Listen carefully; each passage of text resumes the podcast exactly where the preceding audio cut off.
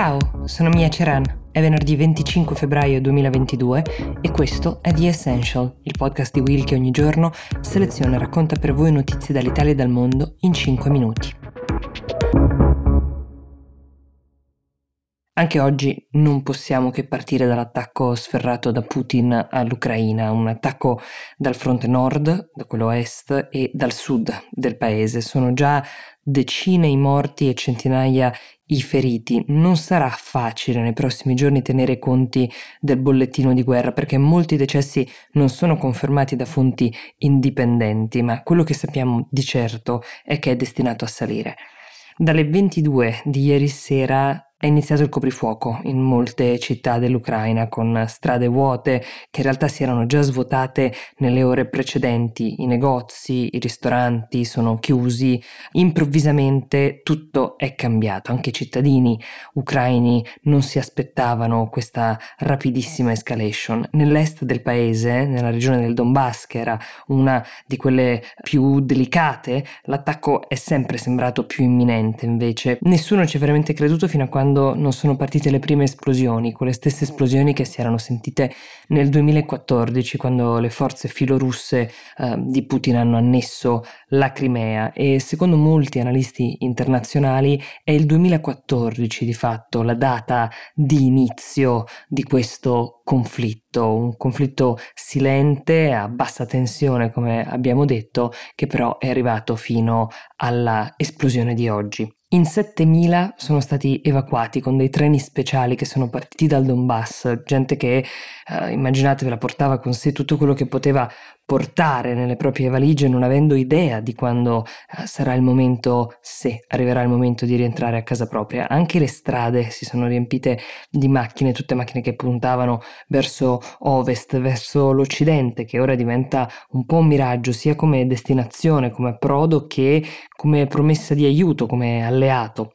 Migliaia di cittadini ucraini, non solo nel Donbass, stanno tentando proprio in queste ore di lasciare il paese, cercando riparo nei paesi limitrofi mentre continuano gli attacchi. Ieri sera ha parlato Joe Biden, ribadendo che nonostante lo scetticismo di molti eh, osservatori internazionali, le cose stanno andando più o meno come gli Stati Uniti avevano previsto, forse con qualche giorno di ritardo sulle date. Vi ricordate l'America aveva parlato del 16 di febbraio come possibile data dell'invasione? Molti interpretano questo ritardo rispetto alle attese come una scelta di Putin di rispettare la Pax olimpica per non turbare, diciamo, l'amica Cina.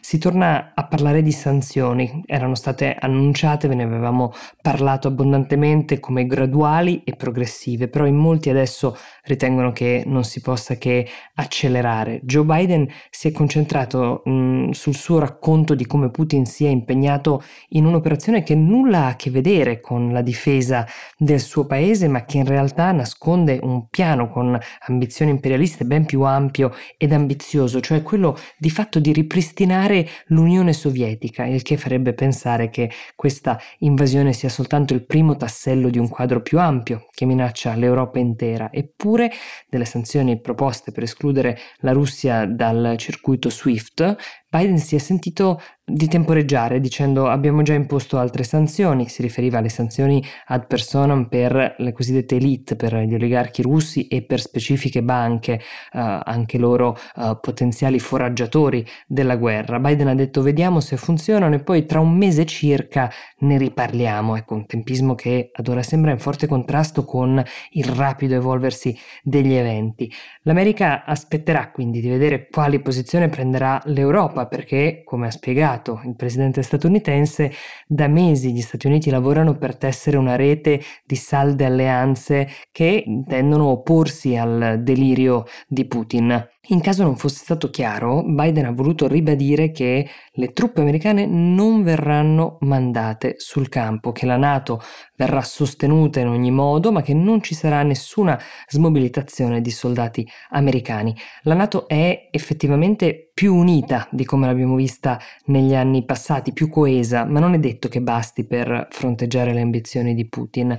I mercati di tutto il mondo, a partire da quelli asiatici che sono stati colti di sorpresa mentre erano ancora aperti, quando le prime esplosioni si sono sentite, ma poi a seguire tutti gli altri mercati mondiali eh, stanno crollando. Si sente molto forte la paura che il conflitto si estenda.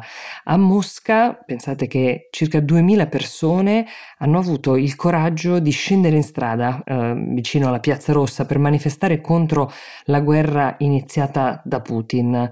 Le immagini che arrivano sono quelle di una polizia che reprime violentemente queste proteste e sappiamo che almeno mille di questi manifestanti sono stati arrestati. Per seguire gli sviluppi durante la giornata potete farlo con il canale Telegram di Will che vi darà aggiornamenti man mano. Io vi do appuntamento a domani. Buona giornata.